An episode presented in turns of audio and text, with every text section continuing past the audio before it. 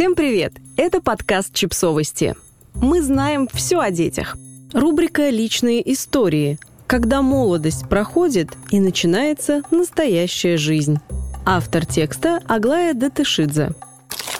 Вот живешь себе ребенком и знаешь, что все изменится. И, скорее всего, в лучшую сторону. Рано или поздно ты дотянешься до верхней полки с заветным бабушкиным вареньем – Брекеты снимут, прыщи пройдут, грудь вырастет, а подростковая неуклюжесть сгладится. Школа останется позади, сессия тоже, паспорт выдадут и можно будет купить спиртное.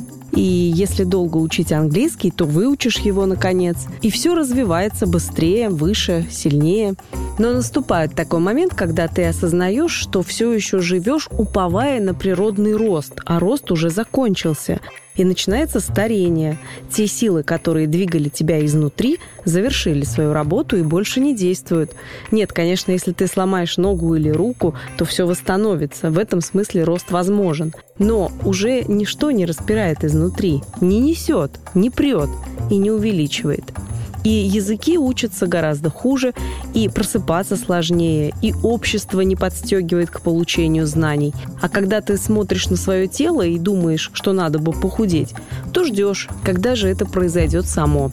Потому что обычно оно само случается, а тут раз и перестало. Вы знаете, что 90% людей, которые говорят, что им надо бы похудеть, не худеют? И тут начинается настоящая жизнь настоящая работа, поиск смыслов и драйвов, усилия, часто противоречащие естественному ходу вещей, старению, а порой и здоровому смыслу, настоящие личные заслуги, выход за предел того, что дано, улучшение того, что выросло, факультативное и необязательное, совершаемое в нерабочее время – Дети трудятся, но это в них заложено, а взрослые могут и не трудиться, и не меняться.